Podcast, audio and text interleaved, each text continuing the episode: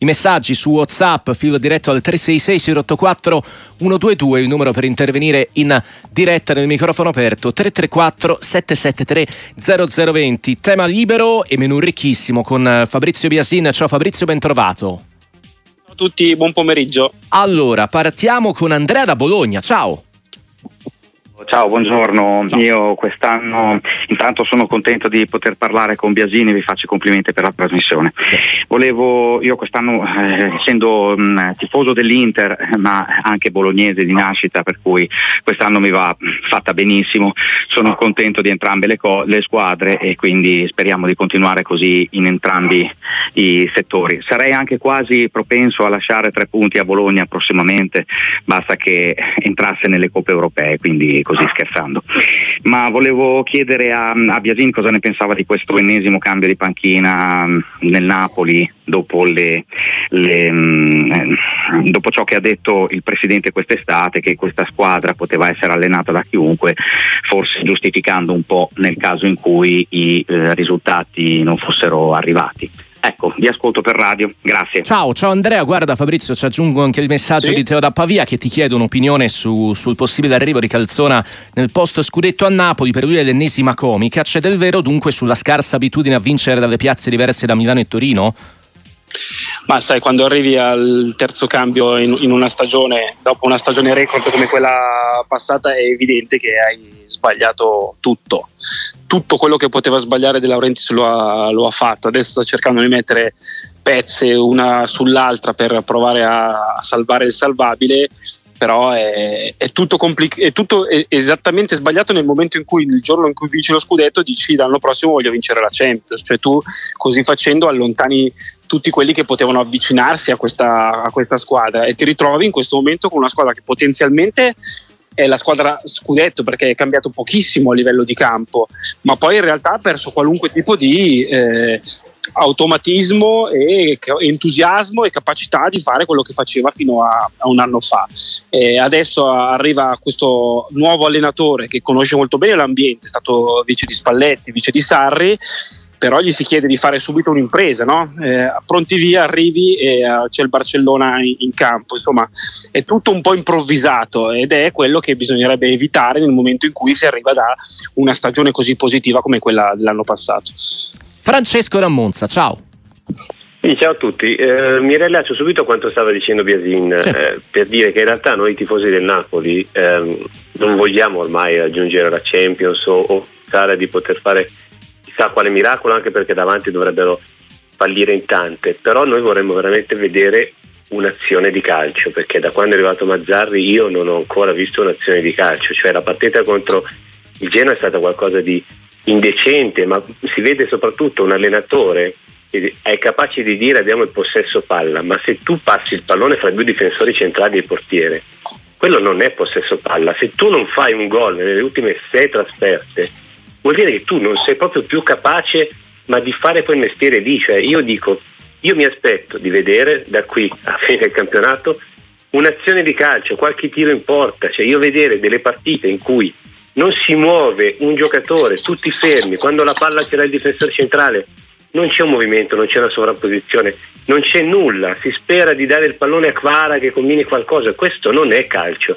Quindi okay. noi a Napoli vorremmo vedere solo un po' di calcio, tutto. Ciao Francesco, un vero e proprio sfogo Fabrizio. Eh, ma senza essere mh, troppo severi con, con Mazzarri io sono abbastanza d'accordo.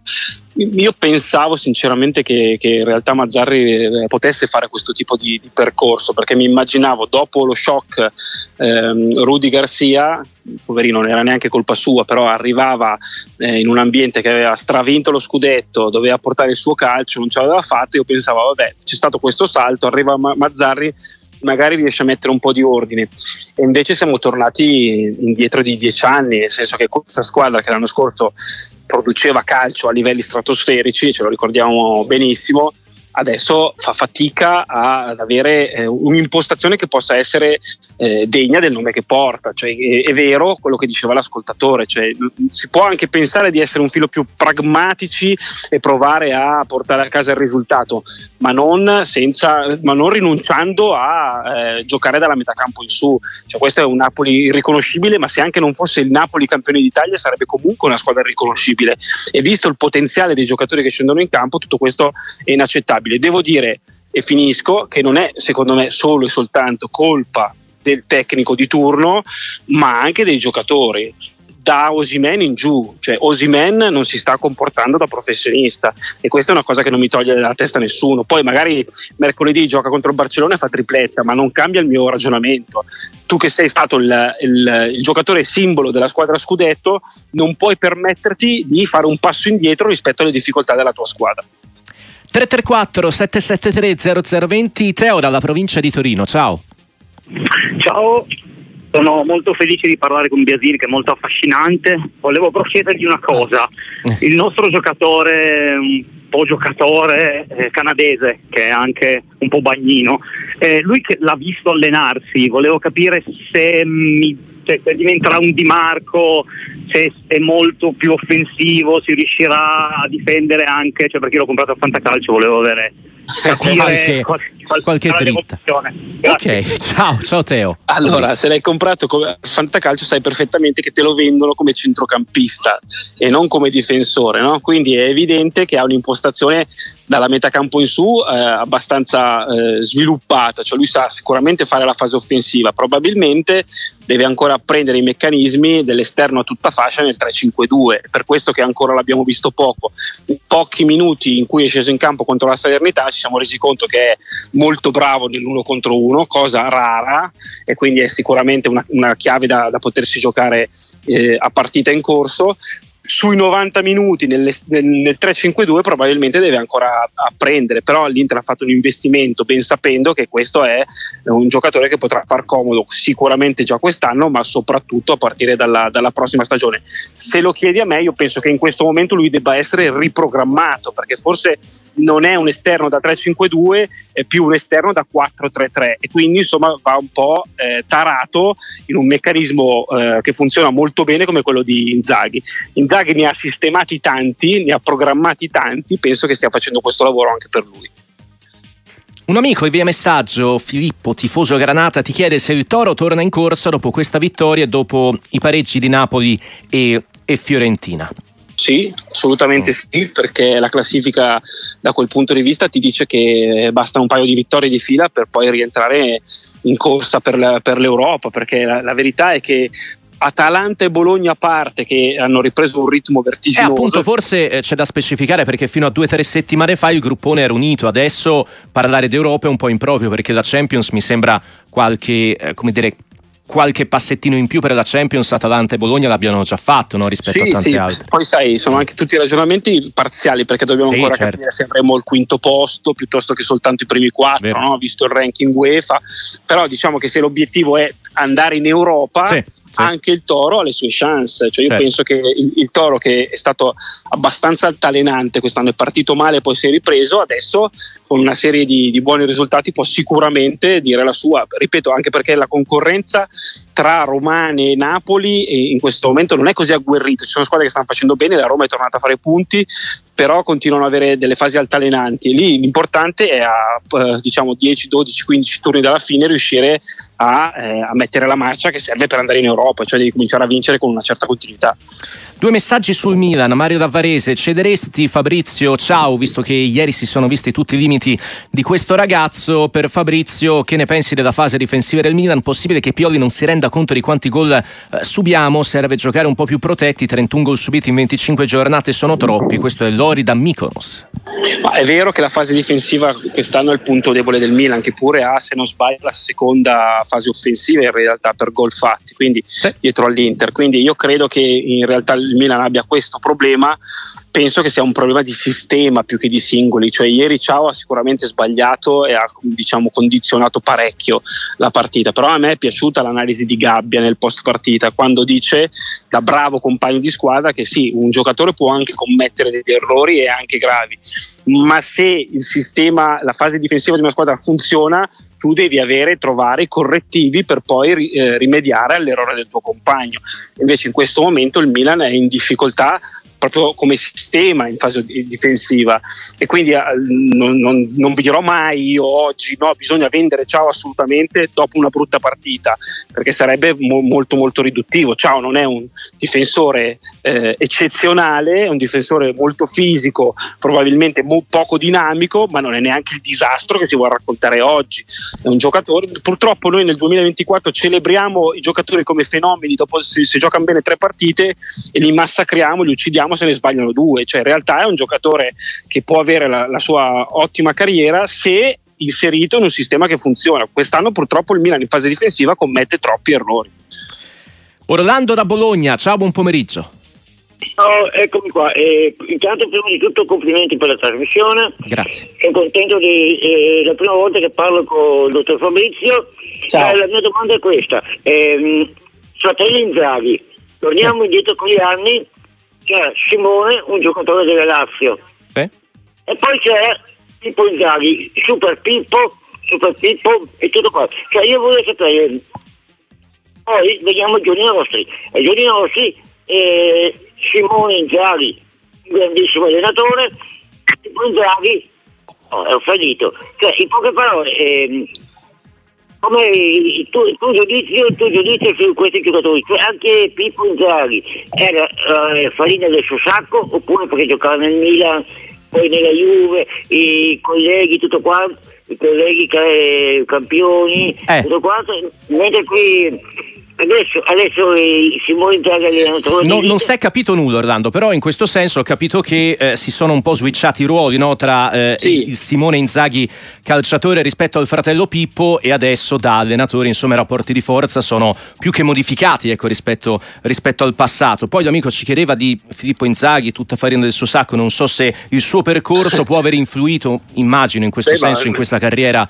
da allenatore sai, cioè, l'equazione grande giocatore e grande allenatore non funziona. Abbiamo visto nel, nel, corso della storia che ci sono anche non giocatori che sono diventati grandissimi allenatori. Nel caso specifico, io non penso che Pippo Inzaghi non sia un bravo allenatore, penso che abbia dovuto vivere esperienze eh, abbastanza difficili. In realtà in Serie B ha fatto anche delle cose ottime.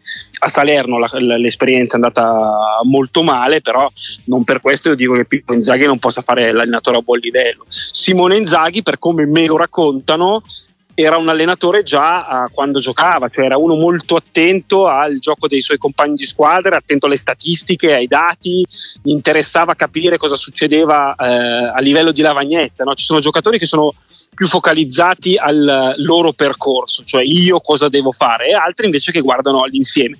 Simone Zaghi, per quello che mi racconta, era uno che già guardava all'insieme, alla squadra, e devo dire che sta dimostrando di essere uno dei più bravi in assoluto, secondo me uno dei più bravi in assoluto al mondo in questo momento. Allora, andiamo un po' su, sui, sui, messaggi, tornando anche su, sulla questione eh, Milan. Dave da Malta torna sulla questione dei gol subiti dalla formazione, dalla formazione, di Stefano Pioli. Matteo da Pisa ti inchioda a spalle al muro. Ciao Fabrizio, percentuale del passaggio del turno dell'Inter con l'Atletico. Eh, io butto, getto la classica acqua sul fuoco, anche se non si deve fare perché poi la fiamma aumenta, mi, mi dico. Perché eh, la mia sensazione è che al netto del legittimo e doveroso entusiasmo che, che c'è adesso attorno a, all'Inter. L'Inter è reduce da una partita stratosferica, vero, giocata contro l'ultimo in classifica, però devi avere delle qualità importanti per fare quel tipo di, di, di partita e l'Inter mi ha veramente impressionato. Però attenzione, adesso affronta una squadra che è una squadra molto pericolosa perché l'Atletico di Simeone non è l'Atletico di cinque anni fa, quello fatto di fase difensiva eccezionale e poi contropiede facciamo gol questo Atletico assomiglia tantissimo all'Inter di Simone Inzaghi, è una squadra che è fatta tantissimo di ripartenze, attacchi delle seconde palle, pressing e quindi io credo che eh, l'Inter paradossalmente affronterà la squadra che più le somiglia in Europa e questo mi fa pensare che sarà un ottavo veramente molto equilibrato, al punto che io ti dico, da, eh, l'ostacolo vero dell'Inter per arrivare in fondo alla Champions è proprio questo ottavo di finale superato eventualmente questo ottavo di finale, secondo me l'Inter può veramente arrivare in fondo, ma questa, questo doppio confronto è un ostacolo molto molto complicato. Allora, Antonio infine ti chiede perché Inzaghi fa così poco turnover pur avendo un'ottima panchina da Bissek a Frattesi ad Aslani. No? Dunque il tema del turnover no? si, si, è celebrato Inzaghi per le sue scelte nel match con la Salernitana, si sta discutendo Pioli per quelle con il Milan, però Antonio insomma ti chiede questa ulteriore sfumatura. Ma io non sono convinto che non stia facendo turnover, io anzi credo che se tu ti fidi della, della tua squadra, il turnover ideale è quello che abbiamo visto l'altra sera, cioè tu schieri la tua squadra più o meno titolare porti a casa il risultato in qualche maniera e poi puoi alleggerire la partita, puoi abbassare i ritmi, puoi far entrare eh, altri giocatori e quello secondo me è, è, il vero turnover. E devo dire che Inzaghi lo ha fatto secondo me molto molto bene. E così come penso che poi in realtà adesso inizia la fase con gli ottavi di Champions delle, eh, delle due partite a, a, settimana e come l'anno scorso quando eh, Inzaghi tra aprile e maggio gioca se non sbaglio 16 o 17 partite ti dimostrerà che farà giocare più o meno tutti. Io non ti dico che alla fine della stagione avremo eh, minutaggi uguali per tutti e eh, 25 giocatori, ma secondo me si avvicineranno molto. Cioè, non mi sorprenderebbe se da qui alla fine del campionato eh, vediamo tantissimi giocatori di che fino adesso hanno giocato poco eh, partire titolare in campionato, per esempio. E a proposito di tennis, Andrea da Verona, ehm, eh, dal fronte notizie più che positive, ti chiede Fabrizio, domanda eh, molto semplice capisce dove può arrivare questo Yannick Sinner. La posizione numero uno è davvero possibile? Allora, io, io, credo che lui questa settimana abbia fatto qualcosa di ancora più stupefacente rispetto alla vittoria in Australia, perché io l'ho visto stanco, Uh-huh. E l'ho, l'ho, visto perché tendenzialmente quando tu vinci un grande torneo, lo dice la storia del tennis, in quello successivo esci, esce il primo o il secondo turno, perché mentalmente è difficile stare sul, sul pezzo. Lui ha, ha, vinto a Rotterdam pur essendo evidentemente stanco, non ha giocato al suo miglior livello, eppure ha vinto e ha vinto ancora con la eh, forza dei grandi, quelli che non hanno bisogno di fare chissà quali acrobazie per portare a casa le partite e quindi credo che in questo momento sia veramente nell'Olimpo dei giganti. Da qui a dire arriverà al primo posto, io la sfera di cristallo non ce l'ho. Credo che per una questione di punti ATP accumulati, questa cosa dovessero andare benissimo tutti i tornei, può capitare il prossimo autunno. Però, francamente, posso dire la verità, mi interessa relativamente, cioè io continuo a gustarmelo torneo dopo torneo e vedo la, la grandezza di un giocatore che sul campo sta migliorando in tutti i fondamentali è migliorato in tutto, ma soprattutto mentalmente è già un gigante, perché ripeto, questa settimana secondo me lui era in difficoltà, non stava giocando sul miglior tennis e non ce ne siamo accorti. Ha vinto facilmente una TP 500, cosa che fino a eh, tre anni fa era considerata un'impresa per un italiano. Quindi complimenti a lui. Gianni da Monza, ciao. Sì, ciao Fabrizio, buongiorno a tutti. Questo è Mister Sandré, Mister eh, sì. Mille Panchini. ciao Fabrizio, ciao, ho, un problema, ho un problema che penso che hai anche tu. Eh. Stiamo dormendo e stiamo sognando oppure è tutto vero? allora, mister, come, come mi piace eh, ricordare a tutti, i bilanci è sempre meglio farli in fondo perché eh, tu che hai mille panchine sul groppone sai perfettamente che le gioie, le emozioni di metà stagione sono assolutamente relative se non addirittura inutili. L'unica cosa che si può dire, e questa secondo me è evidente, è che l'Inter gioca a un gran livello di calcio, cioè è bello vedere una partita dell'Inter. Diciamo che su 10 partite, 9 partite sono partite dove tu fini, finisci, torni a casa e sai di aver visto qualcosa di, di bello. E questo è merito di un allenatore che secondo me al terzo anno ha, ha proprio messo sul campo la sua idea di calcio.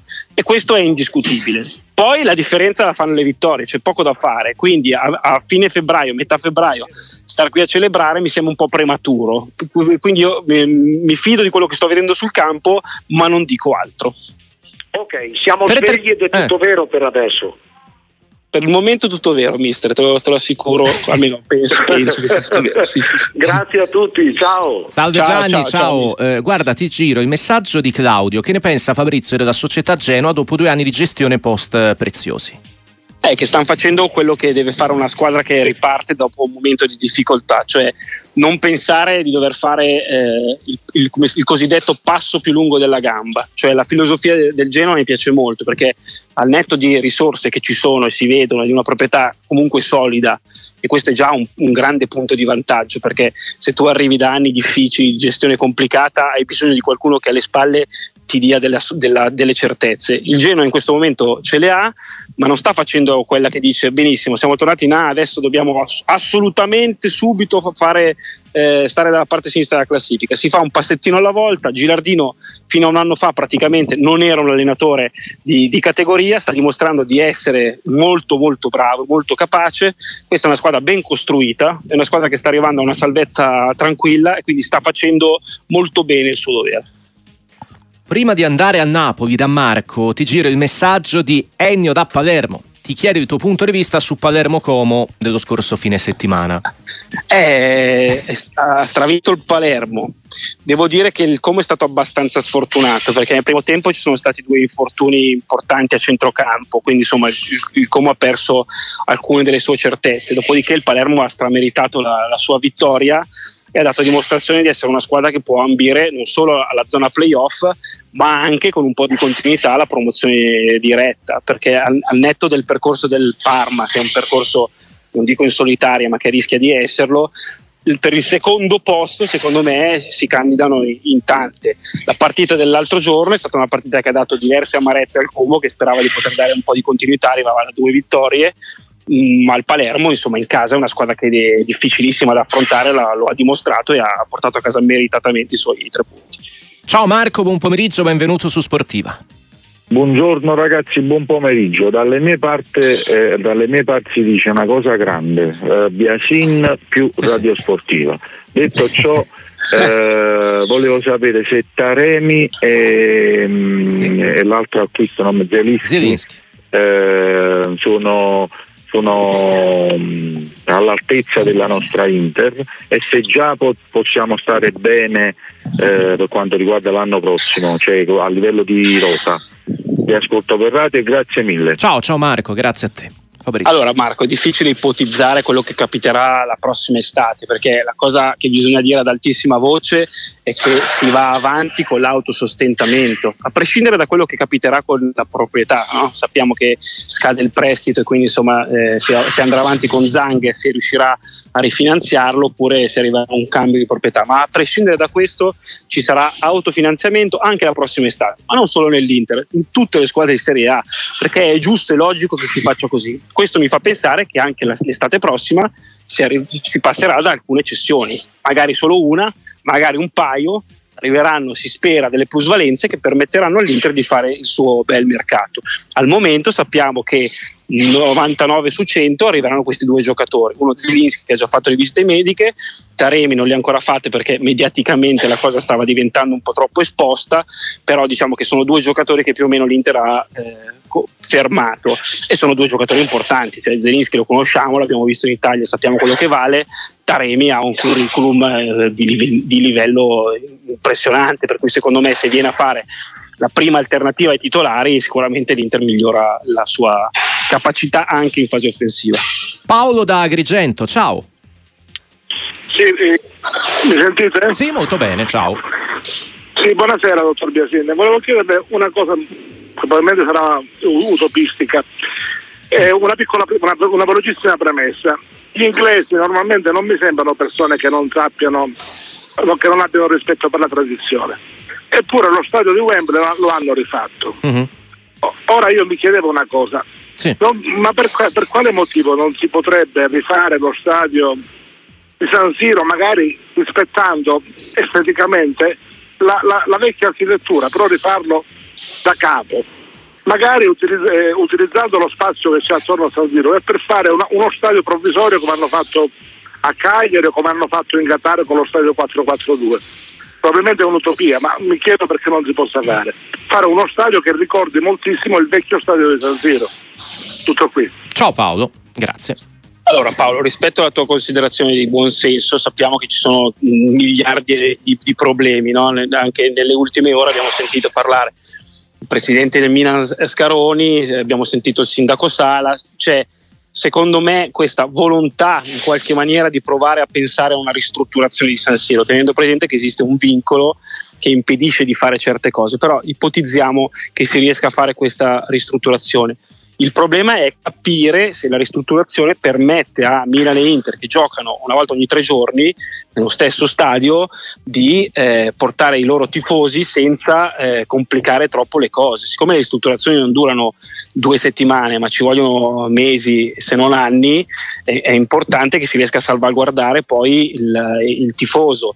E questa cosa mi sembra un po' difficile. L'idea che si possano trasferire le due squadre a giocare da un'altra parte invece è impraticabile accettabile perché non esiste uno stadio nei dintorni che abbia la, la capienza e le disponibilità che servono a Milan e Inter e quindi è tutto drammaticamente complicato. Se riescono a eh, ipotizzare una ristrutturazione con una capienza ridotta a 40-50 mila, si può anche pensare di fare questa cosa, però bisogna che ci siano delle garanzie rispetto a questa possibilità, altrimenti diventa tutto molto molto complicato. Chiudo, dobbiamo sempre ricordarci che stadio significa anche eh, attività oltre lo stadio, perché non esiste ormai solo lo stadio. Se tu non riesci a creare uno stadio con le sue attività attorno lo, dello stadio, te ne fai poco. Si può fare questa cosa nella zona dell'attuale San Siro? Punto interrogativo.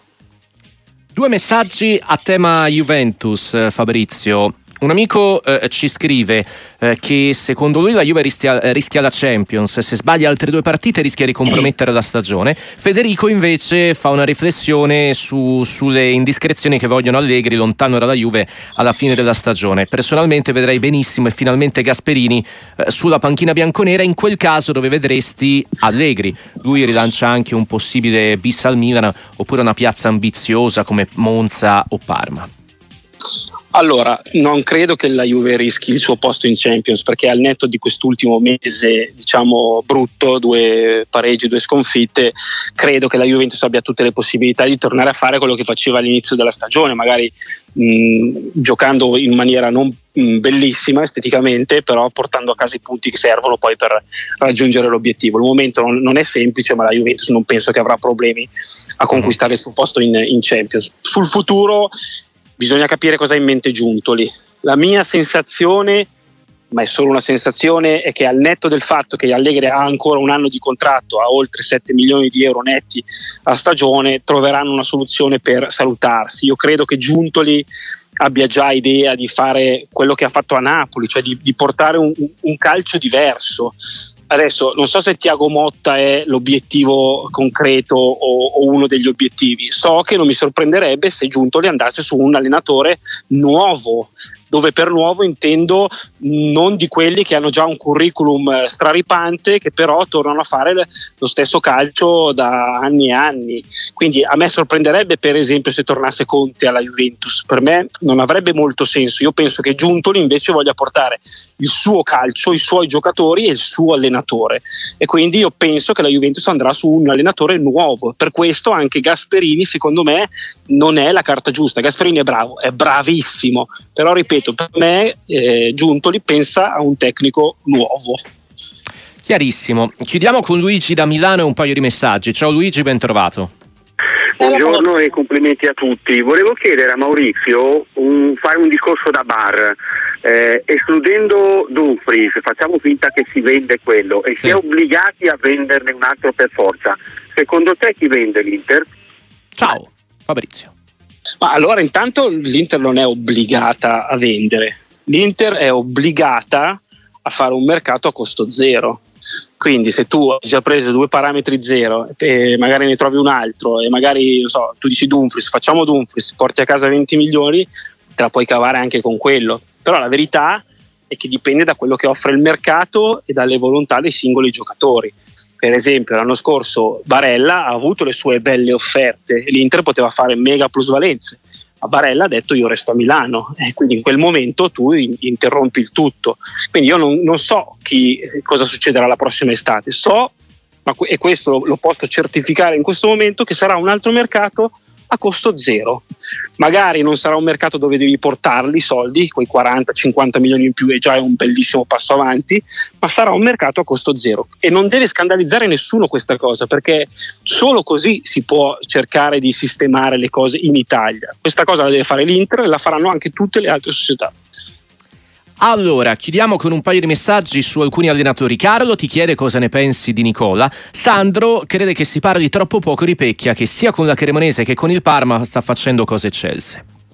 Vabbè, Pecchia è maestro della Serie B, cioè se tu adesso vuoi avere eh, medie garanzie sulla promozione in Serie A, vai su Pecchia e, e, e non ti sbagli. Questa cosa mi fa pensare che poi lui in un prossimo futuro possa essere anche un bravissimo tecnico in Serie A persona molto intelligente, oltre che molto brava sul, sul campo, eh, di giudizio assolutamente positivo. Eh, Nicola ha questo, eh, viene bollato come quello che non è in grado di fare le cose dall'inizio lo devi chiamare per fare i miracoli. E quindi questa cosa inizialmente quando te la appiccichi addosso poi diventa difficile da togliere. Però il dato di fatto è che è bravo a fare queste cose qui. Cioè lui è arrivato e ha già dato una grande sistemata a Empoli. Credo che tra l'altro lo sentivo ieri in cronaca per la prima volta l'Empoli ha portato a casa quattro risultati consecutivi positivi con un nuovo tecnico. Quindi insomma stiamo parlando di uno che è venuto e ha già dato una, una gran bella aggiustata. E penso anche che l'Empoli con il mercato di gennaio, secondo me fatto con molta intelligenza, abbia assolutamente le risorse per salvarsi. Infine, un amico ti chiede, Antonio Dannuoro, se è possibile che la Roma raggiunga la Champions come, come, quinta squadra. Questo chiaramente in attesa insomma, della fine delle coppe per capire se eventualmente possiamo portare o meno cinque squadre nella prossima Champions. Eh, eh, qui il, il, diciamo che il paradosso è che la Roma deve fare il tifo anche per tutte le altre, compresa la Lazio a questo punto, che battendo sì. il Bayern nell'andata. E comunque nel caso superare una tra Atalanta e Bologna, perché ad oggi è sesta. Ecco. Eh sì, eh. questa cosa per esempio non è semplice per come vediamo che, ah che stanno andando le cose in, in, questo momento. Però la Roma con De Rossi sicuramente si è data una, una gran bella aggiustata, perché adesso eh, vediamo una squadra, io non dico più, bra- più bella in campo, che forse è anche vero ma dico più serena, cioè mi sembra che ci sia eh, meno tensione, meno necessità di fare la battaglia e più, più, più, tranquillità a livello di campo e credo che questa cosa l'abbia portata De Rossi. Poi sono tutti giudizi parziali perché è arrivato da un mese quindi figurati se adesso possiamo già sentenziare.